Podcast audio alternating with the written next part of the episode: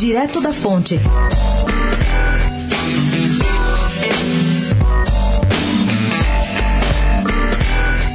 Tio do prefeito da capital e filho do ex-governador Mário Covas, o vereador ex-tucano Mário Covas Neto, que hoje está no Podemos, ouviu de advogados eleitorais que, do ponto de vista legal, poderia sim disputar as eleições contra o sobrinho em 2020. As eleições para a prefeitura, que fique claro. Mas mesmo assim, Mário Covas Neto decidiu não entrar no páreo. Ele disse à coluna que não faria o menor sentido disputar contra o próprio sobrinho, ou seja, não faria sentido uma eleição com dois covas disputando a mesma vaga. Ele disse ainda que não é inimigo do sobrinho e que para o eleitorado seria incompreensível e estrategicamente um atrapalharia o outro. Segundo o vereador do Podemos, o partido não deve ter candidatura própria no ano que vem e, portanto, deve apoiar o próprio Bruno, o que vai ampliar consideravelmente o tempo de TV do Tucano.